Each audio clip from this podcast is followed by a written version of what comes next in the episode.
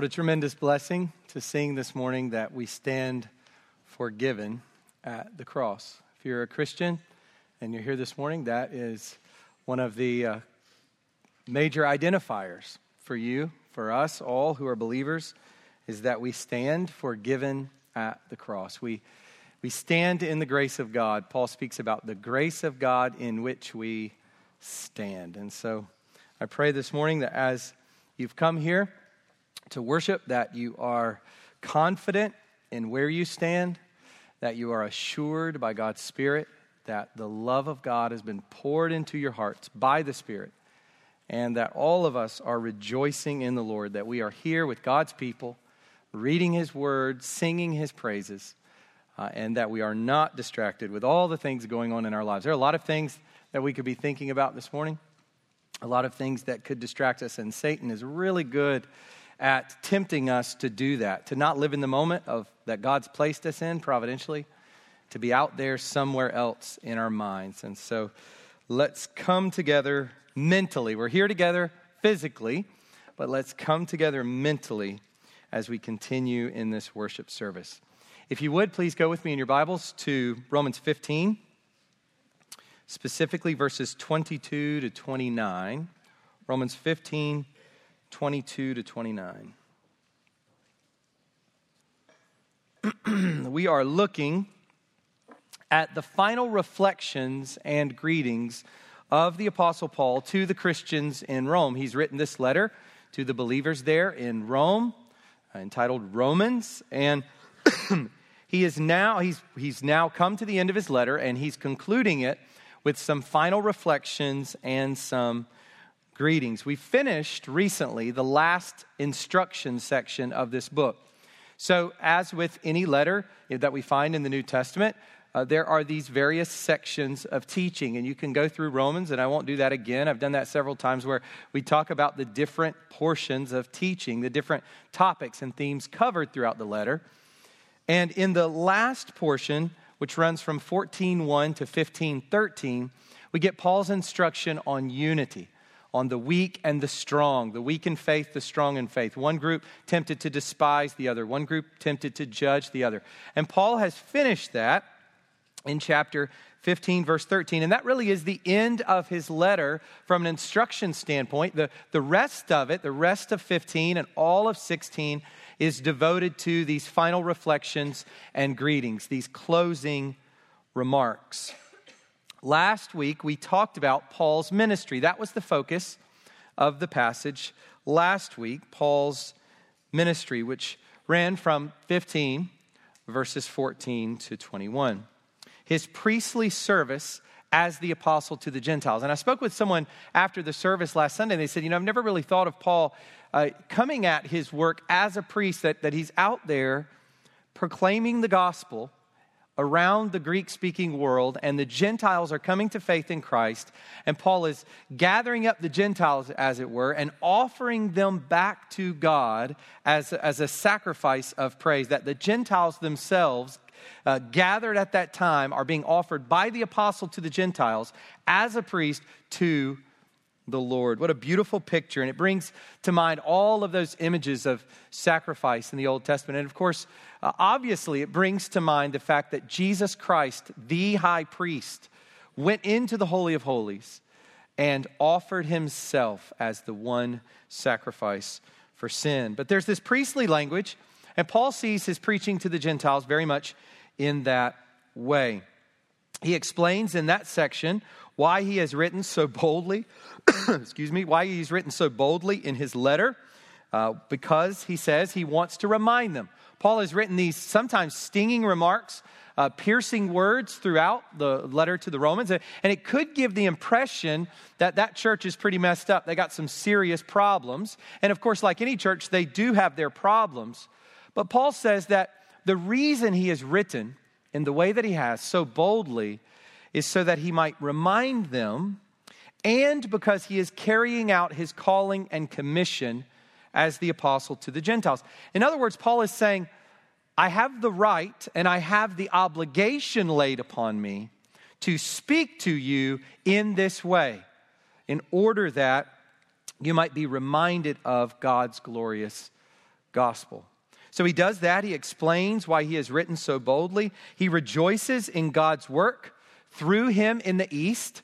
He's not congratulating himself, he's not proclaiming his own achievements. He is pointing everything back to Christ. And he's saying, This is what Christ has accomplished through me in the East, as I have been working from Jerusalem all the way around to Illyricum, as he said there in last week's passage. And finally, by way of review, Paul explains his approach to missions. He tells us at the end of the passage we looked at last week, he tells us, tells his readers, what his strategy, what his approach, what his uh, agenda is as he carries out his missionary work as an apostle.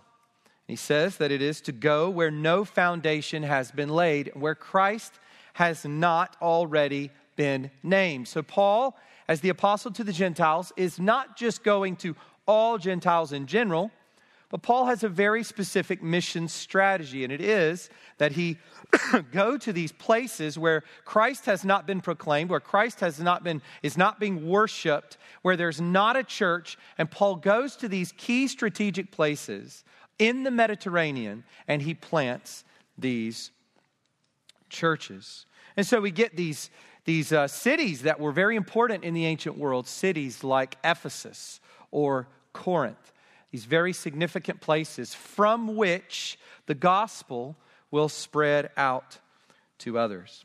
So that was last week. That's what we looked at last time. This week, we come to the apostles' plans. So last week, Paul reflects on his ministry, what he's about. And this week, we're going to look at his plans, and specifically his travel plans. Paul is leaning into the future as we come in to our text for today. He's leaning into what's next. He's opened up his heart about what it is he is about as an apostle, and now he wants to explain to the Romans where he's headed, what he's going to be doing, what is his travel itinerary in the coming days, weeks, months, and years. And over the last couple of weeks, I've been thinking about the overall impact that these personal or biographical verses should have on us. You know, we come to passages like this, it's kind of clear what the end of Romans 8 has for us, right? It's just right there. It's pretty clear what the end of Romans 3 has for us, and especially what Romans 12 has for us, because it's just simply laid out very practically in terms of instructions to us. But when we come to passages like this, we kind of might be tempted to just scratch our heads and wonder okay, we've really come to the end of the letter. These are formalities. Uh, this is sort of the chaffy part of the letter. You know, there's a little bit here, but not all that significant for us. We're done with the teaching at this stage. So I've been thinking about what are we to glean from these verses on the whole. These words are very specific to Paul. So, how should they affect us? They're very much uh, related to his specific ministry as an apostle. We're not. We're not apostles. And his very specific travel plans way back then, 2,000 years ago, as he's carrying out his missions work. Well, there's a lot that could be said, but one way to think about this is in excuse me is in relation to the new year. We are at this point in the very early days of 2022, just a little less than two weeks in. And whether or not you're big on the New Year's resolution thing, you know, I, I kind of tend to be one of those New Year's resolution people. Uh, you might be one of those. Uh, you might not, or you might be in principle opposed to any such silliness. Uh, whatever the case, whatever your feelings about New Year's resolutions. At the very least, I think, given the fact that God put the, uh, the, the, heavenly bodies, the stars, the moon, and the, and the sun, everything into the heavens to give us a, a sense of time that when there's a, a transition in time, a significant one, for example, like a new year, I think at the very least, it presents us with an opportunity to recalibrate our lives. We can, of course, do this at 2 o'clock in the afternoon on a Thursday. We don't have to wait until Monday. Uh, we don't have to wait till the first of the month and we don't have to wait until the first of the year. But when we have a transition like this, at the very least, it does give us this recalibration. It calls us, I think, to ask hard questions about our priorities, our focus, our agenda in life. And I think there is really no better time than now, right now, as we go into a new year, to draw from the example of the Apostle Paul. As we see this personal material, as we see this autobiographical material, to draw out from his example. A life consumed with the gospel, a life driven by seeing others bow before Jesus, a life devoted to God's will and God's work, to the spiritual good of other people. You know, eh, maybe when you think of the new year, you think of all your little individual devotional goals, all your little personal Bible reading plans, and all the things you're going to do for yourself, all the things we're going to do to enhance my life, to grow my spiritual life. But I think, and that's wonderful, and we ought to be thinking along those lines. But I think Paul reminds us too how much our New Year's resolution should be tied, or our New Year's recalibration should be tied to the spiritual good of others, not just all of our own little personal goals for life. Paul, his example, calls us to a life that does what Jesus calls for in Matthew 6, verse 33 where he says, Seek first the kingdom of God and his righteousness. Paul is a premier example. Uh, aside from Jesus, the perfect God man, Paul is the premier example for us of what it looks like to live that way, to seek first God's kingdom and his righteousness. And so, as this year begins, just to, something to throw out there is to be inspired be inspired by the example of the apostle to the Gentiles. Don't let this uh, seemingly chaffy material at the end of a letter, this seemingly formal set of words, don't let this pass you by missing this premier example. Another way that, to say this is listen to the apostle as he charges his readers in 1 Corinthians 11, verse 1 be imitators of me as I am of Christ. You say, well, should we really be going to the Bible looking for examples? Yes. Uh, don't throw the baby out with the bathwater. God has given us examples in Scripture. The Bible is not about moral examples, it's not about heroes of the faith. The Bible is about Christ. But in His grace, Christ has given us many examples within Scripture that are worthy of our imitation. And as Paul says, he himself is one of those examples. Be imitators of me as I am of Christ. Reading these sections at the end of Romans is like reading a great Christian biography in condensed form or an autobiography in condensed form. So here's my plea let these verses pour into you and cultivate a kingdom oriented way of life as you go out into this new year.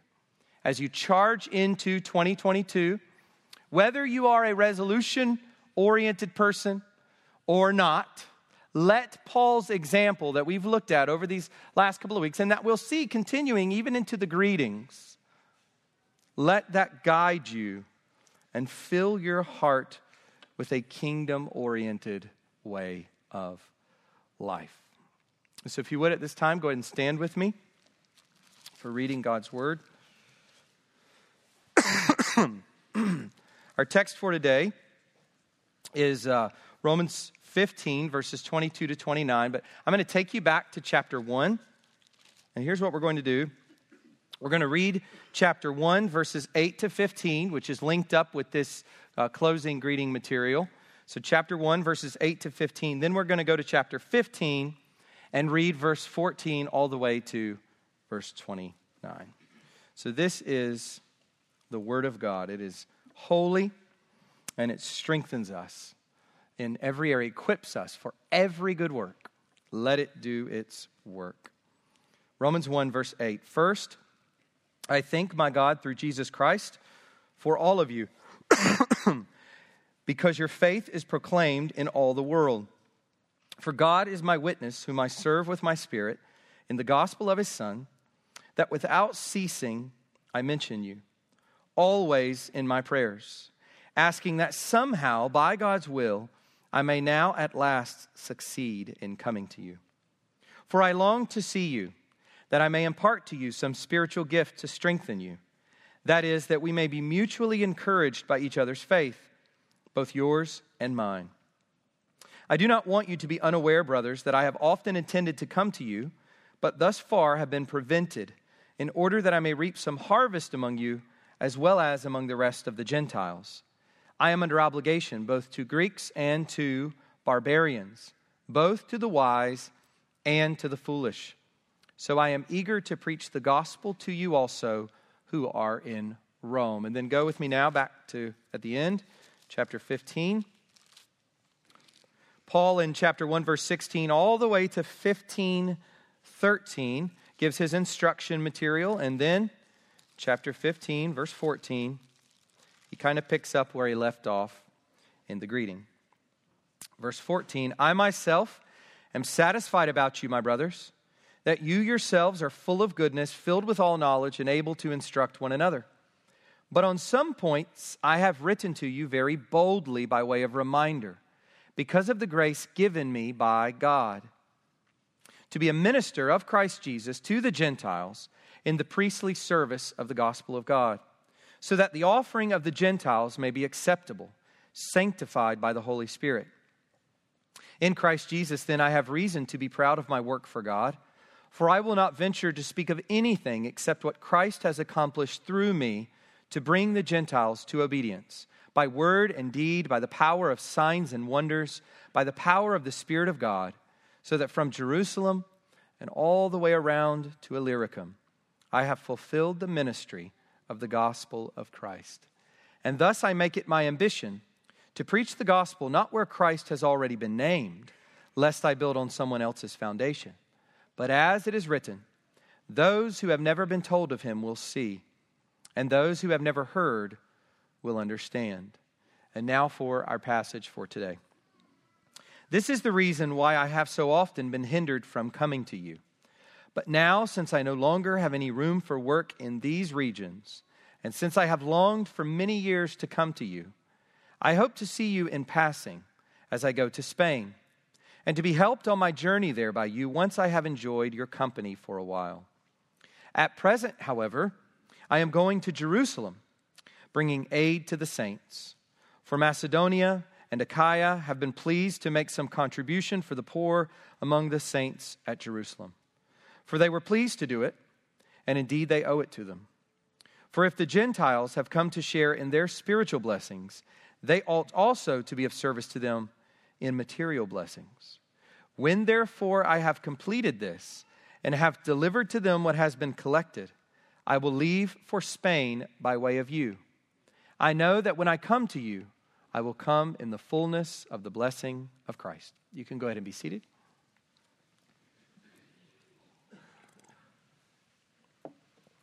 Let's go to the Lord in prayer and ask for his help, that he would illuminate his word, that he would use this time productively, fruitfully in our lives, and that we would be convicted of our sins, that we would be encouraged in the gospel and that we would have laid before us uh, an example to imitate as we see this material from Paul.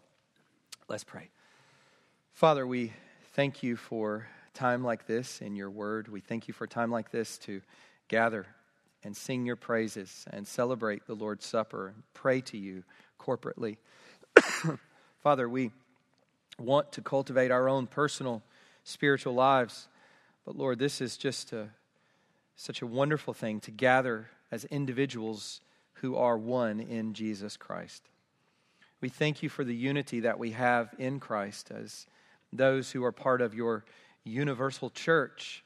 And we thank you for the unity that we have here as a local church, as Four Corners Church. Lord, I thank you for all that have gathered this morning. I thank you that we, uh, in your providence, have come to meditate on these divine things. In the midst of all the mundane, in the midst of all of the uh, daily distractions, all of the ways that we are turned inward towards self, towards self fulfillment and self satisfaction, uh, especially in this selfishly dripping culture. Lord, we pray that our hearts would be raised up to be focused on your glory and on the good of our neighbor, and specifically the good of our brother and sister in Christ. Father, we ask that this time would be fruitful for each of us, uh, that it would not just be a blanket over us, but that it would be a rifle shot into each heart, that we each individually would experience the the power of your word as you, by your Spirit, convict us of sin, purge us, uh, help us to, as Jesus says, pluck out the eye and cut off the hand. Uh, not literally, but metaphorically in our own hearts, that if there's anything that is causing us to sin, that we would pluck that, that your Spirit would empower us to pluck that from our lives. Father, we pray that we would be encouraged and assured this morning as Christians in our identity in Jesus, that we would be spurred on by the example of Paul and what he has written here to live this year for your glory and the good of our neighbor. Father, we ask that the preaching would be clear and the listening uh, would be intentional and that all of us would be edified through this time of instruction. We pray that in Jesus' name. Amen. So, this section of verses focused on Paul's future travel plans, giving us his itinerary, can be broken into two parts, two major parts to this whole. And I haven't listed the verses because I'm going to kind of be jumping around a little bit within the passage, and you'll see what I mean in a moment. But here they are, and these are the two points for today, these two parts of uh, Paul's itinerary, these, these really these two trips that he refers to here. First is the mission to Spain and second is the money for Jerusalem. That's what occupies his attention. So you notice there, there's nothing about Rome, and that is because Rome is at the center. Rome is at the center of his discussion. As he's writing to the Romans, he is telling the Romans what he's going to do, i.e., the mission to Spain and the money for Jerusalem, and how that relates to them, how that will affect them. What is the relation of Paul's itinerary to these believers in Rome. So let's look first at the mission to Spain. the mission to Spain. And for that, we're going to look at verses 22 to 24, and we'll also look at 28 to 29. So, this is the reason why I have so often been hindered from coming to you. But now, since I no longer have any room for work in these regions, and since I have longed for many years to come to you, I hope to see you in passing as I go to Spain, and to be helped on my journey there by you once I have enjoyed your company for a while. We'll stop there. Paul goes on after that to discuss his plans for Jerusalem, and then he picks back up in verse 28. So let's go to 28. When therefore I have completed this and have de- delivered to them, those in Jerusalem, what has been collected, I will leave for Spain by way of you I know that when I come to you, I will come in the fullness of the blessing of Christ. So we see that Spain kind of brackets this entire passage. At the beginning, he mentions Spain, verses 22 to 24, and then in 28 to 29, he mentions Spain again. Spain. That's where Paul's eyes are set. The Iberian Peninsula the western end of the Mediterranean Sea. If you look at a map of the Mediterranean Sea, you have going west all the way up to Spain, and then the Straits of Gibraltar right there, uh, separating Spain from Morocco. You, you go right through there, but that's, that's the, the Mediterranean Sea. And Paul is talking about this peninsula that comes down at the western end of the Mediterranean Sea, what the ancients called the ends of the earth. And of course, you can understand that uh, living within the Greco Roman world. we're the center, really, of the world at this time. Now we know that there is much going on in the East and, and elsewhere. Of course, there are peoples all over the world. But for the, the people living in the world into which Jesus comes, there on the eastern side of the Mediterranean in Palestine, and Paul and the apostles, uh, the, the world which they are writing in, the world that is known at that time around, is this Mediterranean world. And so Spain would have been considered the ends of the earth, the ends of all of that. Paul desires to bring the gospel to the people of Spain so that those Gentiles would also obey Christ. Remember what he says in chapter 1, verse 5. At the very beginning of the letter, he says that he has received grace. God has given him grace and apostleship to bring about the obedience of faith for the sake of his name among all the nations. So, what is Paul about? Paul is about exalting Christ. He's about Christ's name being exalted and believed upon. And he is about uh, this happening as individual Gentiles from all nations bow their faces, bend their knees to Christ. The obedience of faith for the sake of his name among all the nations. Well, that includes Spain, the furthest west. Remember last week where Paul laid out his missions approach or his agenda or strategy. Drawn from Old Testament prophecy, Paul explains that his approach is to bring the gospel to the unreached, as I said at the very beginning. He's bringing the gospel where no one has laid a gospel foundation where the gospel of Christ has not been proclaimed and Christ has not been named. And just as he has done this in the east, from Jerusalem all the way around to Illyricum, north of Greece, east of Italy, so from Jerusalem all the way up, Asia Minor, going across to Greece, Macedonia, and Achaia, all throughout that area and even into Illyricum, north of Macedonia, Paul has delivered this gospel. And now, likewise, he wants to go to the west. What he has done in the eastern Mediterranean, he now wants to do in the western Mediterranean. So that's where Paul's eyes are set. That is his focus on bringing the gospel to Spain. And we really would not accept we really would not expect anything less from Paul. He's looking to the next mission. But what does this have to do with the Romans? His desire to go to Spain, is he just informing them what he's about? just so they'll know, they'll have a little information about what's going on in Paul's life. Is this just a, a, a bit of friendly conveyance of information? No. The short answer is that Rome is in the middle of all of this. Rome is in the middle between the East and the West. They are situated between the work he has done in the Eastern Mediterranean and the work he wants to do in Spain. They, the Romans, already have a strong foundation.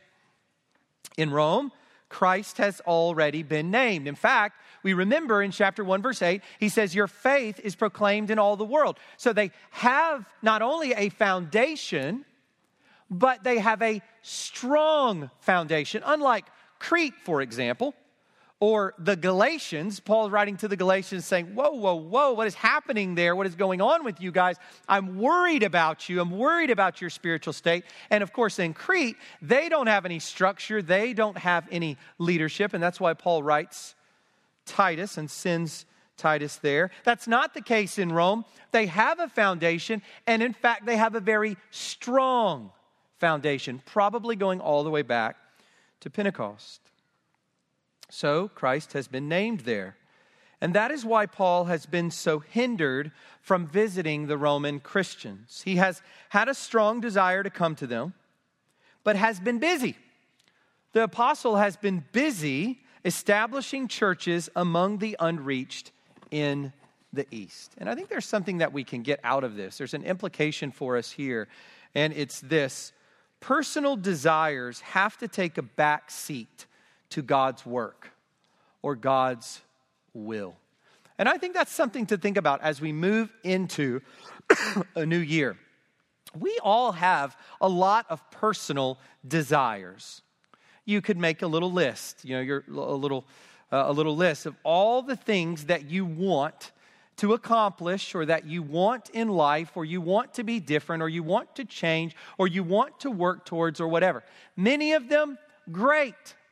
And, and, and it wouldn't be like writing, I want a Ferrari or anything like that. It would be something that is, you know, deeper. It's something that, that has to do with your, your genuine good. And it may even be that at the very top of that list, you've got things that you have, your personal desires for your own particular growth in the Lord. Personal desires that you have specifically that you want to meet that have to do with God, that have to do with His kingdom, even. But sometimes these personal desires are not God's will. They may sound like God's will, they may seem like God's will, they may be great desires, but they're just not God's will. And so, we recognize that those personal desires, no matter how good, have to be set aside or put in the back seat behind God's work, God's will. And sometimes God shows us that the work He wants us to do is not at all what we're very excited about doing. And sometimes it doesn't quite line up with our own desires, and that's when we have to trust that the Lord will grow those desires within us in accordance with His will. And oftentimes, the things that God calls us to do, the work that He calls us to do, the will that He has for us is surprising. We're going down one road, and all of a sudden, God just changes the road on us. And that's what he wants us to do. So, personal desires have had to take a back seat to God's work for the apostle. Listen to how he, he describes or expresses his desire to see the Romans. Chapter 1, verses 9 to 11. For God is my witness, whom I serve with my spirit in the gospel of his Son that without ceasing I mention you always in my prayers, asking that somehow, by God's will, I may now at last succeed in coming to you. For I long to see you. I mean, that, those are strong words. He has an earnest desire, a longing, even. We don't use that word very often because it's very strong. A longing to see these Christians. So much so that he's making constant mention of them in his prayers, specifically praying that he might be able, in God's providence, to go to them and spend time with them. We see the same thing here, verses 22 to 24. This is the reason why I have so often been hindered from coming to you because of his work in the East, but now since I no longer have any room for work in these regions, and here, is, here it is, and since I have longed for many years to come to you, I hope to see you in passing as I go to Spain. Isn't that interesting? There may be desires that we have, and we talked about this uh, back in chapter one. There may be desires that we have that are deep, deep longings of the heart that have to do with the Lord and that we have to desire for many years before those things ever come to fruition, before those things ever even happen. And God calls us to focus on the plow that is in front of us, to put our hands on the plow that is right there in front of us. So, as Paul looks west to Spain, he sees an opportunity to go to Rome to fulfill the desire he has had for a long time to visit these believers. Paul's desire is now finally intersecting with God's will, with God's purposes. He now will plan and sees that happening that he would be able to go to Rome. And he gives two reasons for wanting to visit them. Two reasons are given here in verse 24. He says, I hope to see you in passing as I go to Spain and to be helped on my journey there by you once I have enjoyed your company for a while. Do you see those two reasons there? First, he wants to gain their support for his mission to Spain. Once again, notice this with the apostle. Notice the progress of the gospel. the salvation of the Gentiles, the glory of Christ is Paul's ultimate priority. Paul has one priority, and that is the progress of the gospel. Let me just say this to all of us in all of our doing, in all of our desiring, in all of our goal making, in all of our hoping, we should have one goal in life that drives everything else. And guess what? We know what that goal is it is the glory of Christ in the progress of the gospel. That one goal should drive all of our little goals, all the little things that we're about in our daily lives and in our community life as a church. All these little things under the banner of this one great ultimate priority. And that's what we see with Paul. He, he's, he's on mission. He's got to get to Spain, and he wants the Romans to help him get there. Paul uses a word here that is translated to be helped on my journey. And it's a word that is frequently used in the New Testament. It's one word in Greek. It's a word frequently used for aiding missionaries in these kind of missions contexts. Paul hopes for their support. And primarily, I think we are to understand here their financial support so that he will be able to go to Spain. But probably this would also involve some, some form of escort, some form of tapping into connections, any kind of hospitality that would make it possible, any kind of providing the, the resources needed to get to Spain, the ships and boats needed to, to do his travels, all of that packaged into this one notion of getting aid from them to be helped on my journey. Anything that would help him get to Spain. To do there what he has done in the East. And what's interesting is that this, this is one of the main reasons he lays out his gospel so thoroughly in Romans. Listen to this. This is fascinating if you think about it. We today pick up Romans and we go, man, what an amazing letter. This is so packed. Look at, look at the effect it's had on church history. And we contend to see it as this just dangling treatise this, this dangling bit of, of, of systematic theology, maybe, this, this great work of, of doctrine, just, just to be studied out there in midair. But that is not why Romans was written. Partially, of course, Paul, uh, under the inspiration of the Holy Spirit, wants to articulate the fullness of his gospel. And Paul sees beyond simply writing to the Romans, I'm sure. But what we see here is that Paul is delivering his doctrine to the Romans.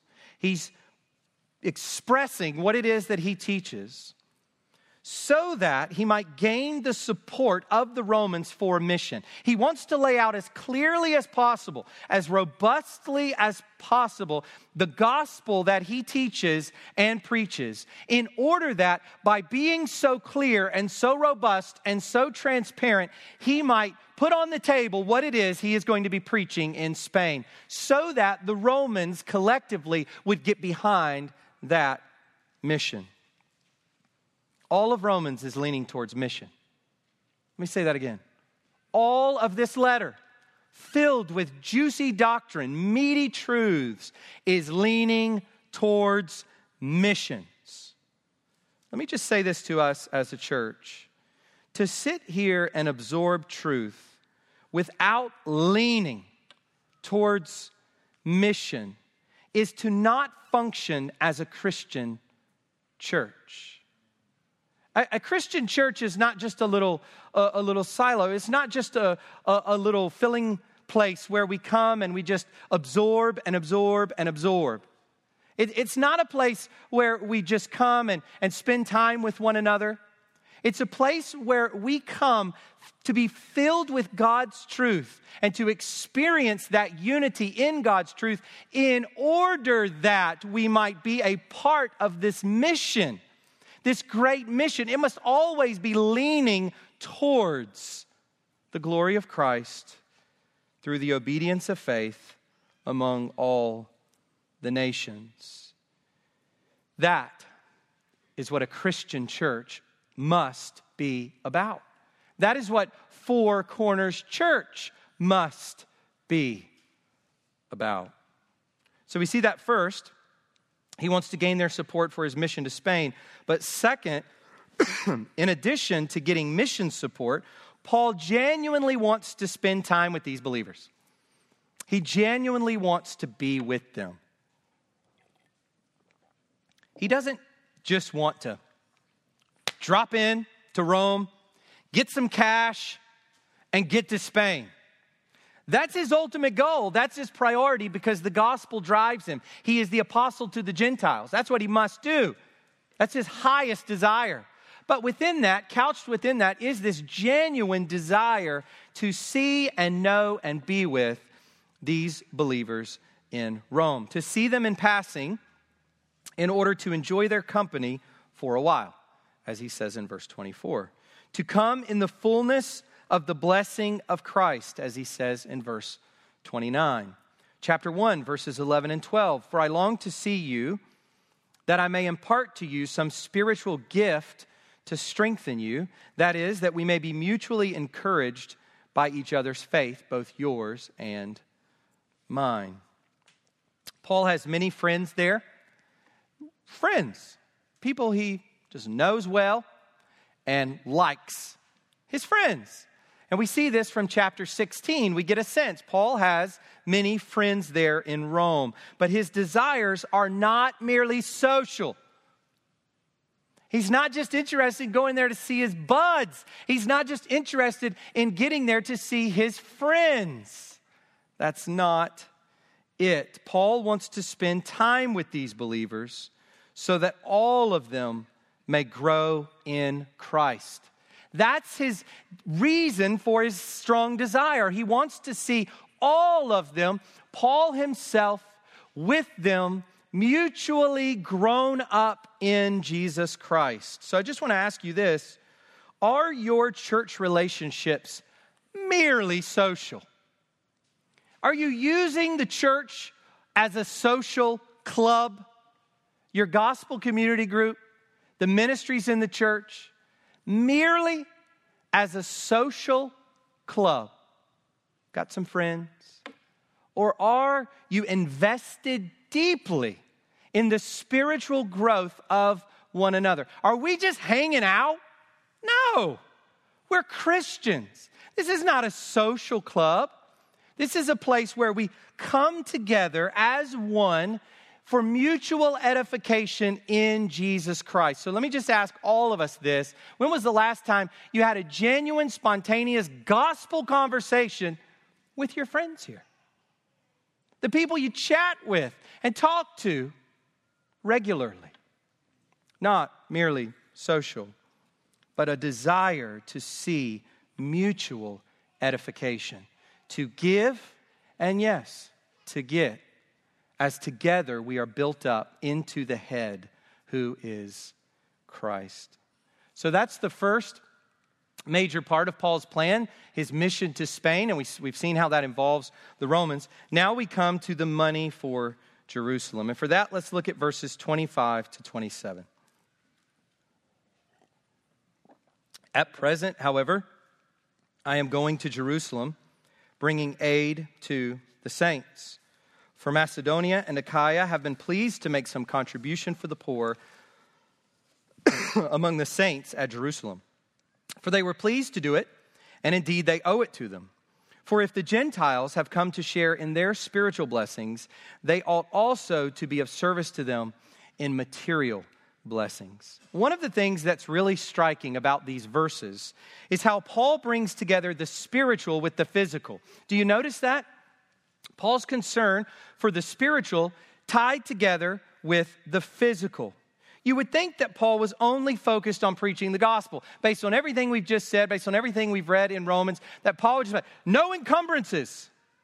Gospel, preaching the gospel, proclaiming the gospel. Anything else you would think would be a distraction for Paul.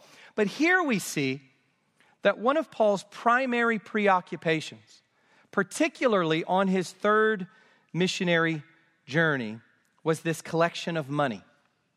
This collection of money for the impoverished Jewish Christians in Jerusalem. That is one of Paul's great aims. That is one of Paul's great missions. And in fact, think about this Paul's going to turn around as he's writing from Corinth. He's going to turn around. All he has to do is just hop over a little ways and go to Rome, and then he could go right on to Spain. That's not what Paul's going to do. He's going to turn around and he's going to go all the way back to Jerusalem in order to do this thing and then turn around and come all the way from Jerusalem in a time when going by ship is very dangerous. We Paul had a shipwreck. We, we know that. It's, it's very dangerous. He's going to turn around and he's going to get on a ship and he's going to go all the way across the Mediterranean to Rome in order to get to Spain. That's how important this was to the apostle. Gospel proclamation is tied together with care for the physical needs of God's people. Let me say that again. Gospel proclamation is tied together with care for the physical needs of God's people. So let's not be falsely pious in going out and thinking that we just don't have time to care for the physical needs, the real physical, concrete needs of real physical people. We see here that that is joined together with gospel proclamation and gospel living. We see that in James chapter 2 verses 15 to 16. If a brother or sister is poorly clothed and lacking in daily food, and one of you says to them, "Go in peace, be warmed and filled," without giving them the things needed for the body, what good is that? Nothing. No good in that. 1 John 3:17. But if anyone has the world's goods and sees his brother in need, yet closes his heart against him, how does God's love abide in him? In other words, how does the proclaimed gospel abide inside of that heart? The truth of the gospel breeds this kind of concern for the physical needs of people, and specifically here, the needs of our brothers and sisters in Christ. The Christians in Jerusalem have faced intense persecution at this point and famine. And probably a, a, a, the interrelationship of, of these two things, persecution and famine, have left them quite impoverished. In Acts chapter 11, verses 28 to 29, we read that a prophet named Agabus stood up and foretold by the Spirit that there would be a great famine over all the world. This took place in the days of Claudius. So the disciples determined, everyone according to his ability, to send relief to the brothers living in Judea. Judea, in particular, is going through a famine. And there is great physical need among the brothers and sisters in Christ in Palestine. So while preaching the gospel, Paul has been busy collecting money. He's preaching, he's raising up leaders, he's, he's discipling as he is preaching and as he's ministering in these churches, but also he is collecting money to be sent back to the saints in Jerusalem. And as he describes it here, he has carried out this collection primarily among the Christians in Greece, Macedonia in northern Greece, and Achaia in the south. And this would include the Philippians, the Thessalonians, and the Corinthians, and others as well. But here we see these two specific regions singled out Macedonia and Achaia. Among these believers Paul has been gathering money to send back to the Jerusalem saints. And we read about this in a couple places. Let me just uh, read a few passages to you. 1 Corinthians 16, verses 1 to 4. Now, concerning the collection for the saints, as I directed the churches of Galatia, so you also are to do. On the first day of every week, each of you is to put something aside and store it up as he may prosper, so that there will be no collecting when I come. And when I arrive, I will send those whom you accredit by letter to carry your gift to Jerusalem. If it seems advisable that I should go also, they will accompany me. So we see Paul referring there to this collection. And then in 2 Corinthians chapters 8 and 9, Paul also describes it. So let me read to you from 8 chapter 8 verses 2 to 4 where Paul encourages the Corinthians by the example of the Macedonians. So there Paul is going to say, look, look at what the Macedonians have done. Now, let me just encourage you and spur you on, Corinthians, to do likewise. this is what he says For in a severe test of affliction, their abundance, speaking of the Macedonians, their abundance of joy and their extreme poverty have overflowed in a wealth of generosity on their part. For they gave according to their means, as I can testify, and beyond their means, of their own accord, begging us earnestly for the favor of taking part in the relief of the saints. In other words, he tells the Corinthians that the Macedonians were practically begging Paul that they might give out of their own lack of, of resources, that they might give out of their own affliction in order to relieve the affliction of those in Jerusalem. But here's what's really interesting. You wonder, what's Paul doing here? As the Jewish apostle to the Gentiles, Paul is doing something that very much furthers his mission. So, we're not to just understand here simple charity. We're not to just understand here simple giving, simple benevolence. Paul is not only caring for the poor. Notice what he's doing. Paul, in this work of collecting for the saints in Jerusalem, is binding together Jews and Gentiles. So you see that. Isn't that beautiful? Isn't that beautiful what he's doing? So it, this, this collection for the saints in Jerusalem is not just a nice thing to do to help out fellow Christians, which is in and of itself valuable. And we just talked about that. But it goes deeper than that. It goes deeper in this way. Paul, as the apostle to the Gentiles, wants to do what he has written about so much in this very letter to the Romans. He wants to bind together these peoples, Jews and Gentiles. Verse 27 For they were pleased to do it, he says to the Romans, the Macedonians and Achaeans, they were pleased to do it, and indeed they owe it to them. Paul is saying that these Greek speaking Christians owe it to the Jewish believers in Palestine to help them out in their time of need. And then he explains why. For if the Gentiles have come to share in their spiritual blessings, they ought also to be of service to them in material blessings. Paul wants to do two things here. He wants the Jews to recognize the inclusion of the Gentiles. And of course, as the Jews, they're suffering under the weight of famine, as they are receiving all of this money in the name of Messiah Jesus from these Greeks, people living in Corinth, people living in Philippi, so distant from Jerusalem. As these Jews are receiving this, their minds can't help but to be drawn to Gentile inclusion. Gentiles being included in the people of God. And in that way, Jewish arrogance and Jewish ethnocentric thinking is going to go out the window. That's Paul's intention there for them.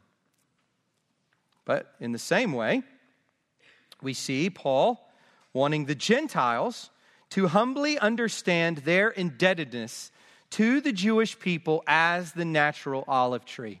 So remember chapter 11, verse 17, that Gentiles are a wild olive shoot grafted in and now sharing in the nourishing root of the olive tree. That the Jews who've been broken off are the natural branches broken off of the natural olive tree, but that God, in His grace, sheer grace, sheer mercy, has reached out to the Gentiles and grafted the Gentiles into the natural olive tree as he has broken off those natural branches.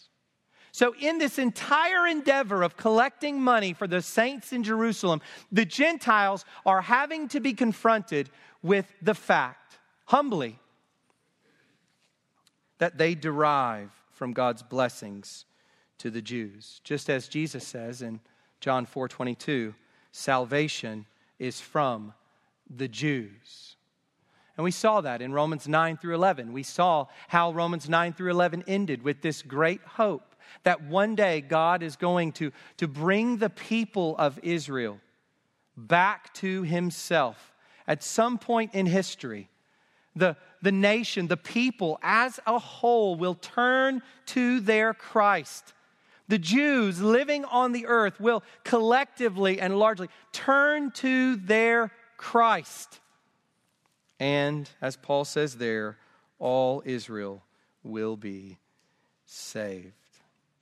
This collection, this contribution, this fellowship, and it's interesting, he calls this contribution a fellowship. It's the same word, koinonia. It's the same word we, we associate with the unity that exists between Christians, the fellowship in the gospel. He calls this contribution a fellowship, and he's, he's implying there that this is a very means of binding together. This financial contribution is itself a means of binding the believers together. So, what's the result Paul is after? chapter 15, verse 6 that together they may with one voice glorify the God and Father of our Lord Jesus Christ. So, implicitly, Paul wants to remind the Romans of this unity being expressed from Macedonia down to Jerusalem. it's almost as though Paul is saying, hint, hint. It's almost as though Paul is going, nudge, nudge. This is a living, breathing example, Roman Christians, of what I've been telling you in this epistle. So I think that's what's, what Paul is doing implicitly. But explicitly, Paul wants to inform them that after he makes this long trip to carry out this important work, then, then he fully intends to come to Rome for edification and for mission.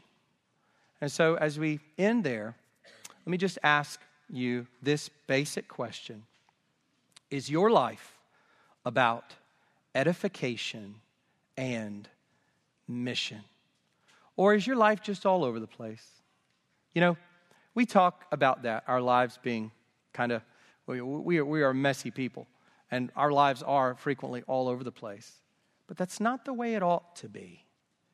Don't be content in the messiness, seek God's grace that we might become more and more together, that we might become more and more ordered for the glory of God through the gospel of Christ, that we may have less loose ends, that we may have less distraction, that we may have less hindrances and encumbrances in our lives, and that our lives this year might be filled with these two things edification and mission. Let's pray. Father, we thank you for bringing us this truth today. And Lord, we're so grateful for the example of the Apostle Paul and your grace in his life. We recognize that Paul, like us, was a sinner, that Paul, like us, sinned every day. He was tempted in many ways and he suffered much, and you brought sanctification into his life through much suffering. But Father, we thank you for his example as we see it here, and we thank you for the, the truths of living the Christian life that come out from a passage like this that help us to reorient our thinking, reorient our way of living, our behavior. Lord, would we not be just a secular bunch? Would we not be just a, a bunch of folks living just like the rest of the world with a little Jesus on top? Father, we pray that Christ would rule our lives.